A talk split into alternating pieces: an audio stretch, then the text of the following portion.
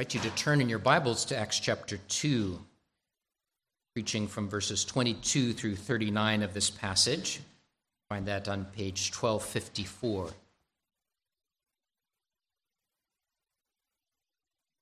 Look to the beginning of the chapter, you'll see that this is the gathering of all of the Jews around the, uh, the Mediterranean world uh, to coming to celebrate the Passover and then the Pentecost.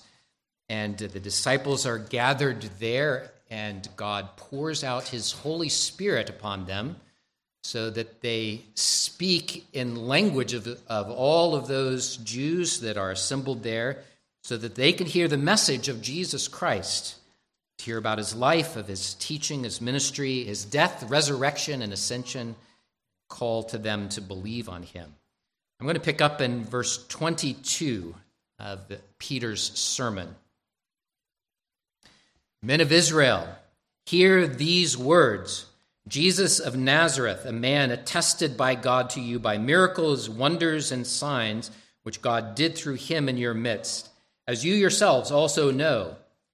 Him, being delivered by the determined purpose and foreknowledge of God, you have taken by lawless hands, have crucified and put to death, whom God raised up, having loosed the pains of death, because it was not possible that he should be held by it. For David says concerning him, I foresaw the Lord always before my face, for he is at my right hand that I may not be shaken. Therefore, my heart rejoiced and my tongue was glad. Moreover, my flesh also will rest in hope. For you will not leave my soul in Hades, nor will you allow your Holy One to see corruption. You have made known to me the ways of life. You will make me full of joy in your presence. Men and brethren, let me speak freely to you of the patriarch David that he is both dead and buried, and his tomb is with us to this day. Therefore, being a prophet and knowing that God had sworn with an oath to him that of the fruit of his body, according to the flesh, he would raise up the Christ to sit on his throne. He, foreseeing this, spoke concerning the resurrection of the Christ, that his soul was not left in Hades, nor did his flesh see corruption. This Jesus God has raised up, of which we are all witnesses. Therefore, being exalted to the right hand of God, and having received from the Father the promise of the Holy Spirit, he poured out this which you now see and hear. For David did not ascend into the heavens, but he says himself, The Lord said to my Lord, Sit at my right hand till I make your enemies your footstool. Therefore, let all the house of Israel know assuredly that God has made this Jesus, whom you crucified, both Lord and Christ. Now, when they heard this, they were cut to the heart and said to Peter and the rest of the apostles, Men and brethren, what shall we do? Then Peter said to them, Repent and let every one of you be baptized in the name of Jesus Christ for the remission of sins. And you, you shall receive the gift of the Holy Spirit. For the promise is to you and to your children and to all who are afar off, as many as the Lord our God will call.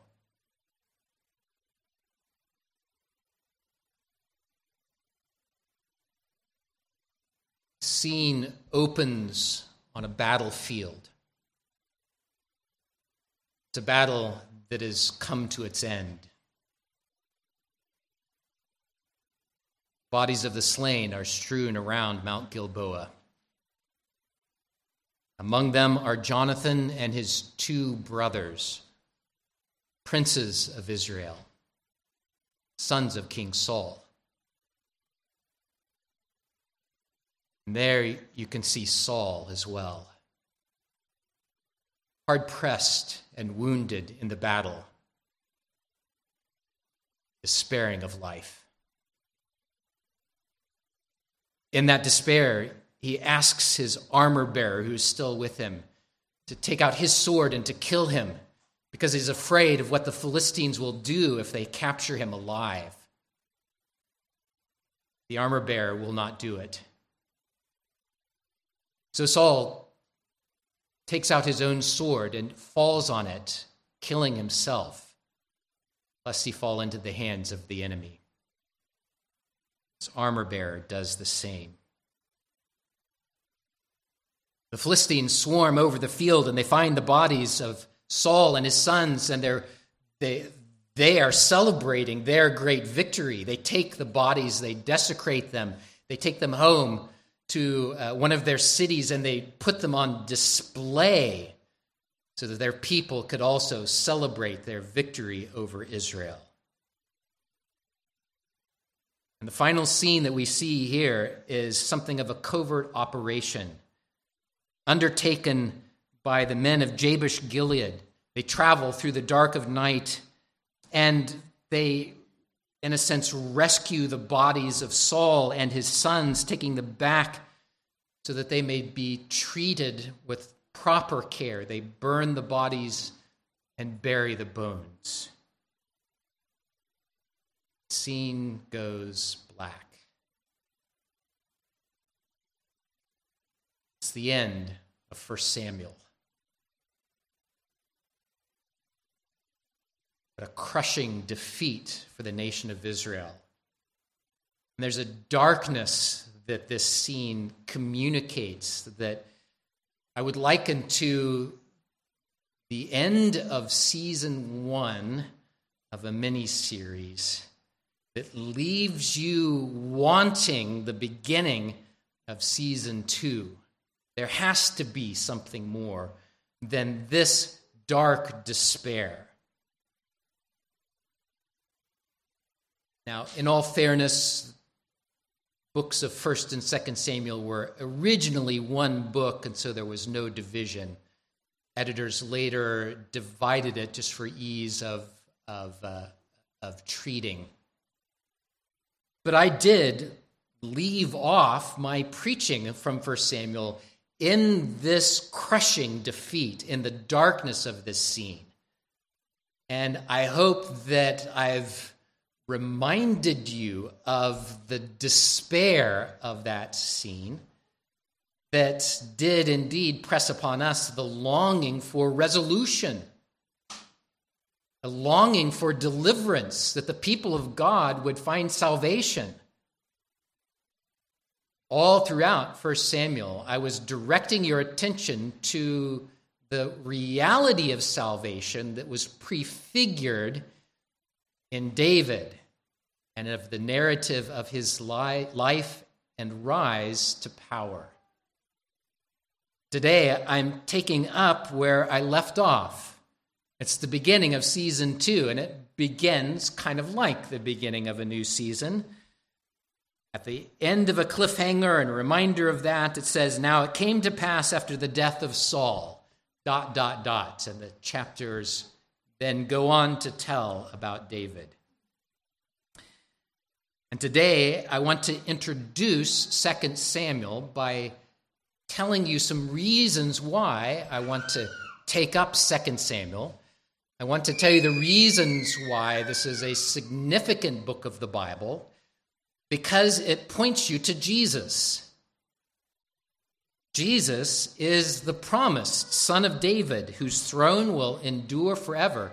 Jesus is the one greater than David that is to come. And I preach today, taking up the New Testament as it looks back to the Old, to help you understand that Jesus is prefigured in the Old Testament. I want to go on to elaborate on that first and primary reason for preaching from 2nd Samuel and give a couple of others, and then to show you from Acts chapter 2 why this is the case. So, first and foremost, I've already said this. First and foremost, I'm drawn to this book because it is about Jesus. David is the central figure, but David stands as a foreshadowing of the promised king, the perfect king. So in 1 Samuel and in 2 Samuel, you'll see that there's a story that is told, the story of a king. We're told about his character, about his rule, his salvation, how the people longed for the coming of this king. The way I describe it there, you might be think say say I'm talking about David. And there's an element of truth there. Because there is a contrast in 1 Samuel between Saul, the people's choice, he got the People's Choice Award, and it didn't turn out too well, and God's choice, David the man after God's own heart. But David himself was only a man, and he was not able to accomplish all that God promised. For the Lord's promise of deliverance had in mind not just national safety, but the deliverance of the souls of sinners. And there's no way that David could do that. He knew it. David knew that, yes, indeed, God had raised him up to be king, but he knew that he wasn't the Savior. In fact, he knew that there was going to be a, another king that would come after him. This is the promise that is made to him that I read of in, in 2 Samuel chapter 7 earlier. The promise that of David's seed, of his descendants, that there would be a king on the throne of David forever. There is some, uh, again, earthly accomplishments of that, especially in, uh, in the context of that promise that there would be a son, Solomon, who would build a temple. God would love him and he would be a son to him. But even Solomon failed, and Solomon died. But the covenant doesn't stop there. Of your seed, there will be a king forever. That king I will come back to in just a moment from Acts chapter 2. I also want to turn to this subject because our, our country is entering into an election year in God's providence, 1 Samuel was in a similar time period, the last presidential election. And so we are discussing and we're debating, and we'll soon elect the next president of the United States. All around us, the, uh, the, the, the news media and print and internet is full of discussions about leadership about the policies that the different parties represent, about the directions that they each are, are suggesting for our country and solutions to the problems that they see. Whether you know it or not, this interest in the leadership of our country is really betraying and expressing a longing for the perfect leadership that only God can give all of the solutions, all of the directions that are being uh, uh, uh, put forward are going to fall flat on their face because there are human solutions to a problem that has spiritual origins. Fiscal policies and policies about marriage are really not the key issues. They are the fruit of the heart of our own country. And 2 Samuel will draw our hearts and minds to the only Savior of men and nations, Jesus, our Lord and Savior. And in doing so, there will be ways in which His leadership and His provision will instruct us in the way our country ought to go. So there are lessons that are that may be learned because of that. With that in mind, then, I want to turn, you to turn your attention to Acts chapter 2. This passage will help you to read and meditate on 2 Samuel in the full light of the gospel of Jesus Christ. That way, you can clearly see and understand Jesus as the one greater than David You'll see Jesus as the one who has promised to come and save and defend and to direct his people. So, as you look at, at uh, Acts chapter 2, uh, before I read it, I gave you just a very brief introduction to the day of Pentecost, the gathering of Jews who had been scattered because of God's judgment. They come back to celebrate the Passover and the Pentecost. Since they'd been scattered, they'd adopted lots of different languages as well. And so, as they are there, they hear the disciples proclaiming the gospel in their own language. Because as Jesus ascended on high, he was given the gift of the Spirit, whom he dispensed on his church, so that they would be able to tell of what Jesus came to do, of his death, his resurrection, his ascension. Peter and the other disciples were eyewitnesses of that. And so, in this sermon of Peter, he proclaims Jesus Christ. And it's fascinating the way he does that. He leans into what the Old Testament says about these very days, the outpouring of the Spirit promised by the prophet Joel earlier in his sermon. And in this last section, he speaks of what David said about Jesus. And it's that aspect that I want to call your attention to today. Now, in verses 22 through 24, where I started today, uh, there are these great foundational truths about Jesus Christ. And I'll just put a, a, a little highlight by them and invite you to go back and read these, uh, these uh, definitions of who Jesus is. So there's the humanity of Jesus. Jesus of Nazareth, a man attested by God, fully man. His divinity is, is, is shown here, shown by his miracles, wonders, and signs which God did through him in your midst. Miracles that they were witnesses of.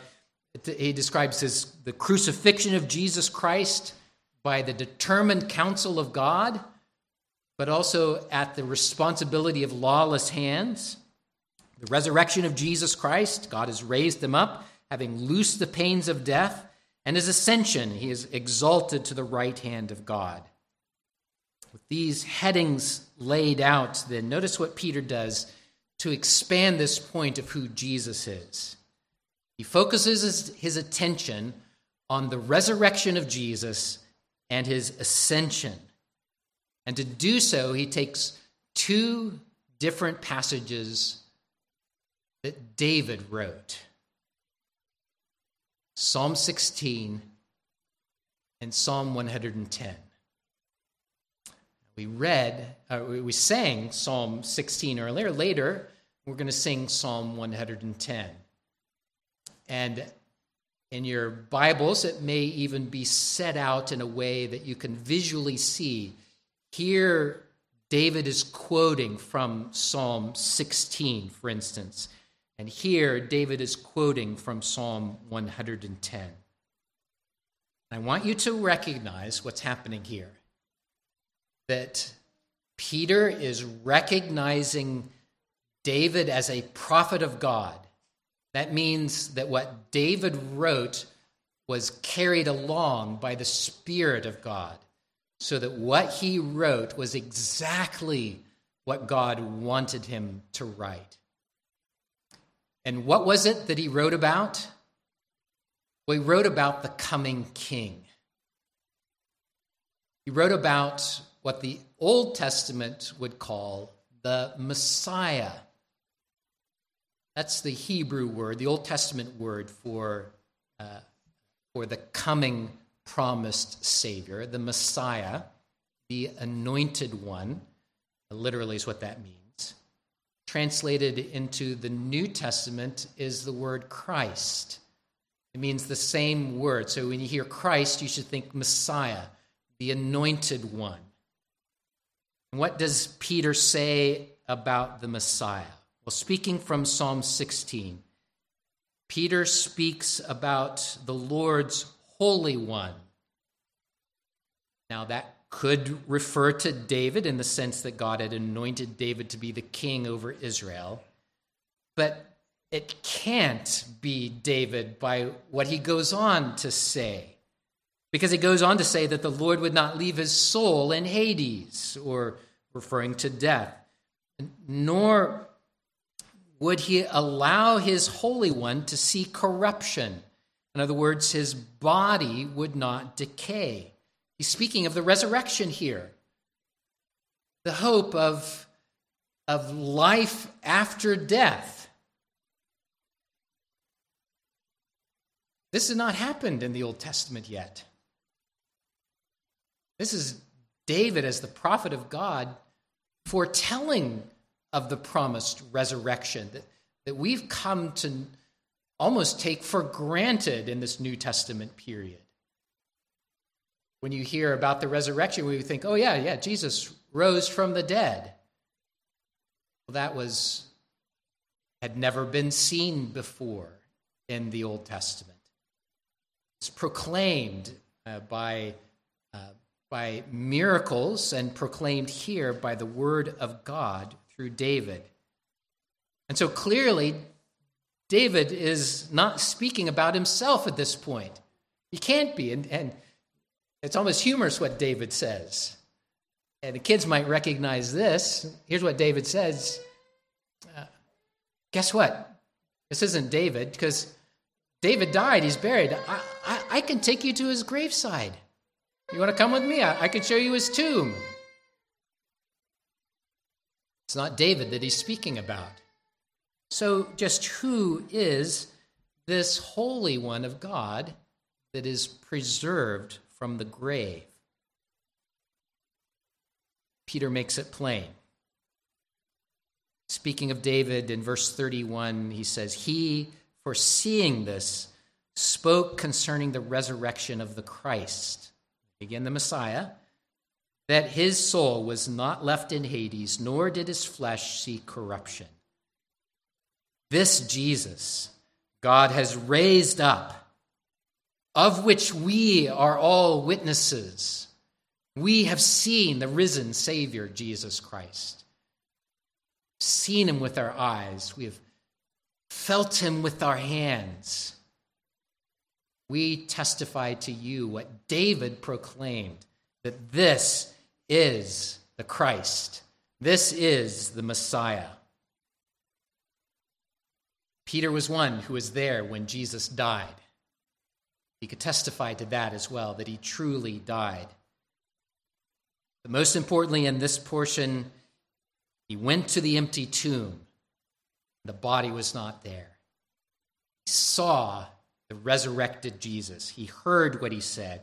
He ate with him. He, Jesus invited them to touch his body so that they could give an eyewitness account about the truth of the resurrection. This Jesus, says Peter, this Jesus that, that you all had heard and you knew about and that was crucified, this Jesus is the son of David, Messiah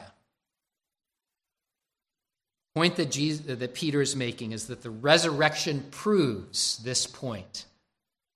It proves that Jesus is indeed the Messiah, the one promised by David himself in Psalm 16. Hundreds of years ago, David proclaimed this. Hundreds of years about an event that we could only imagine about the resurrection from the dead. That God would send the Messiah as one of his sons. David links into is a thread that runs throughout all of Scripture. Man has sinned and fallen short of the glory of God and is deserving of everlasting death because of that sin. And yet, the Lord who is just and the Lord who is merciful has sent a Savior, and that Savior is Jesus. The very first promise of that is in the opening chapters of the Bible in Genesis chapter 3. And in various forms and in various ways, you catch this thread of Jesus Christ that runs through the Old Testament that God would send his Messiah to save us from our sins. David said that the, this Messiah would be resurrected from the, from the grave, proving that this Jesus is indeed the messianic king, the one greater than David. The second psalm that Peter points out is Psalm 110. Not only did Jesus rise from the dead, but he also ascended into heaven. And that ascension proves that Jesus is the Lord.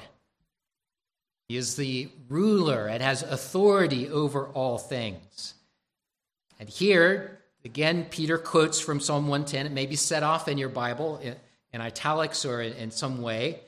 He says this from Psalm 110, verse 1 The Lord said to my Lord, Sit at my right hand till I make your enemies your footstool. And once more, David couldn't be speaking about himself. We know that because David did not ascend into the heavens. Instead, speaking again as a prophet, David foretold about a future figure coming of Jesus, the one that he calls a Lord and David uh, says something here that the English language, when you hear it, you might miss. But in print, you'll, ne- you'll notice that they, uh, that they set off the two different titles for who Jesus or Peter or David is speaking about a Lord and a Lord. The first Lord capitalized, referring to God the Father uses the covenant name Jehovah or Yahweh for, uh, for, uh, for this first person of the Trinity. The second Lord is just given a capital L and small case O R D, and it's the, uh, the Hebrew word Adonai, which was another common word for, for a title for, for God. And this refers to a different person the second person of the Trinity, Jesus Christ. So when you hear it that way, what Peter is speaking about is that the Lord, God the Father, said to my Lord, Jesus, the Son of God, sit at my right hand and rule over all your enemies. This is what Jesus ascended to do. He ascended to heaven to be enthroned to rule over all things until he comes again.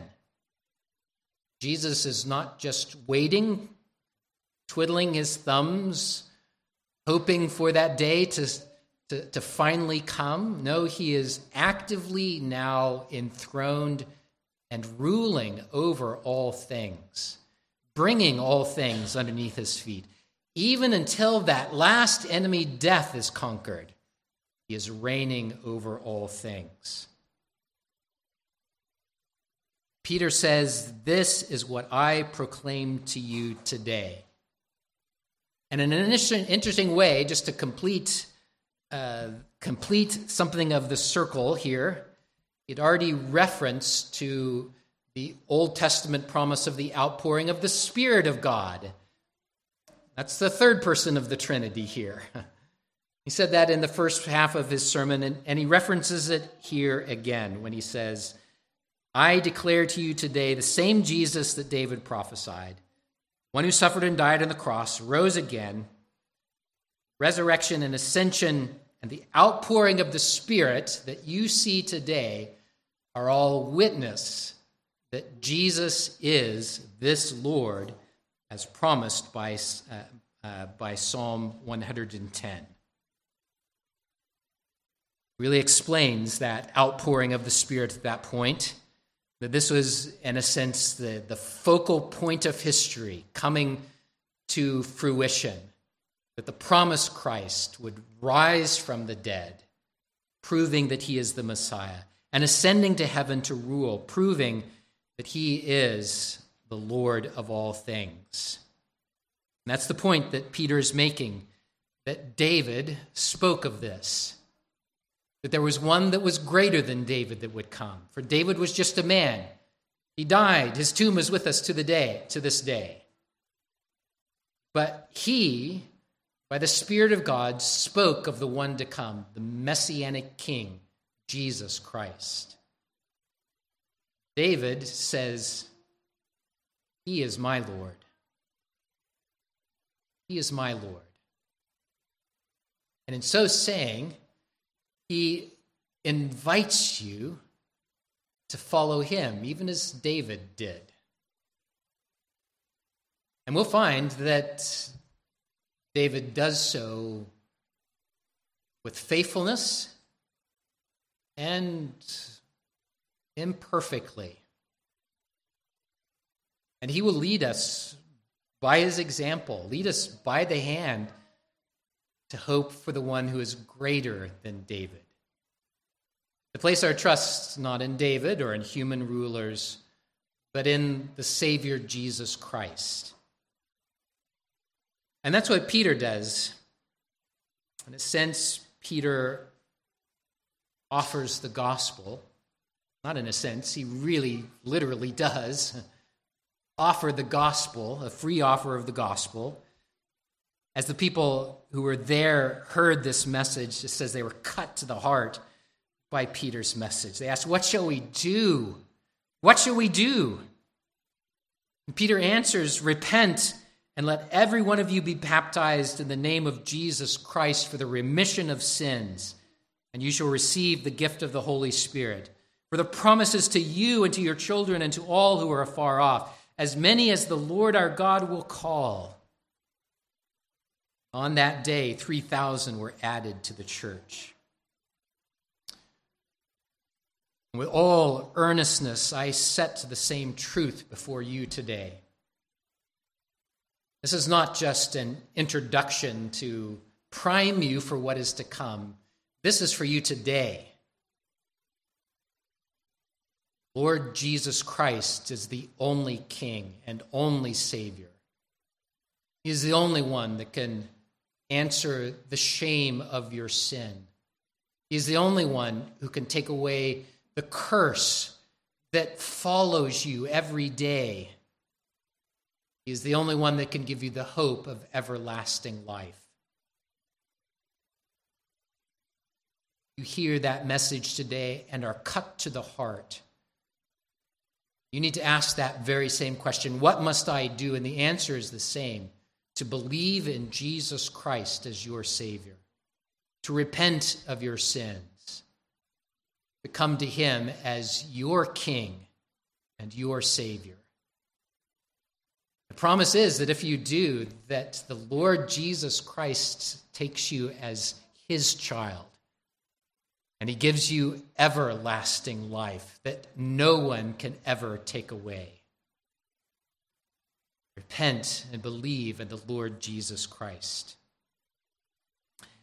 This is an invitation, and more than an invitation, it's an urgent exhortation to you that there is no other way for you to be saved. You must repent. You must believe on the one who is greater than David, Lord Jesus Christ. Let's pray. Lord our God, we pray that you would save us from our sins through the risen and ascended Savior, Jesus Christ. We come before you, the one who is enthroned from of old, one who has promised throughout uh, all of our history and promised even before the foundation of the world that you would save sinners. Lord, I pray that we would learn from David that the Lord has said to my Lord, Sit and rule and reign, and that the Holy One has been risen from the raised from the dead, our Savior Jesus Christ, first fruits from the dead, giving us hope. Father, today we bow and worship our great King, Jesus Christ. In his name we pray. Amen. sang Psalm 16 earlier. Let's now sing Psalm 110. These words of David about Jesus. And they are our words as well, for Jesus is our Lord and Savior too. Let's stand and sing Psalm 110, selection B.